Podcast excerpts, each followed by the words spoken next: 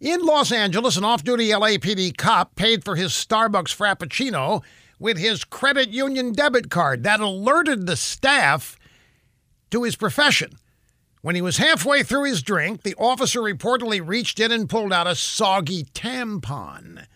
An investigation's underway. Anybody found responsible for putting the feminine hygiene product in his Frappuccino will be charged with felony food tampering. Meanwhile, in Washington, a group of protesters were caught on video verbally abusing police officers. One demonstrator happened to be white, repeatedly called a black officer a piece of excrement. He screamed that the black cop was part of the effing problem, called him the N word. When he warned he was too close to the officer, the protester said it was his First Amendment right to get in a cop's face and to verbally abuse him.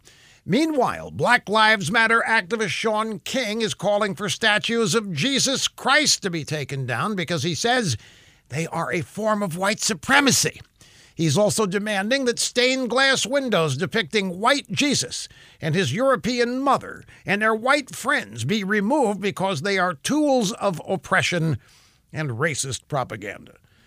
Uh, yeah, ladies and gentlemen, you are in America. This is what leftists are doing to your country. This is what this is what people are letting happen. A bunch of insane lunatics.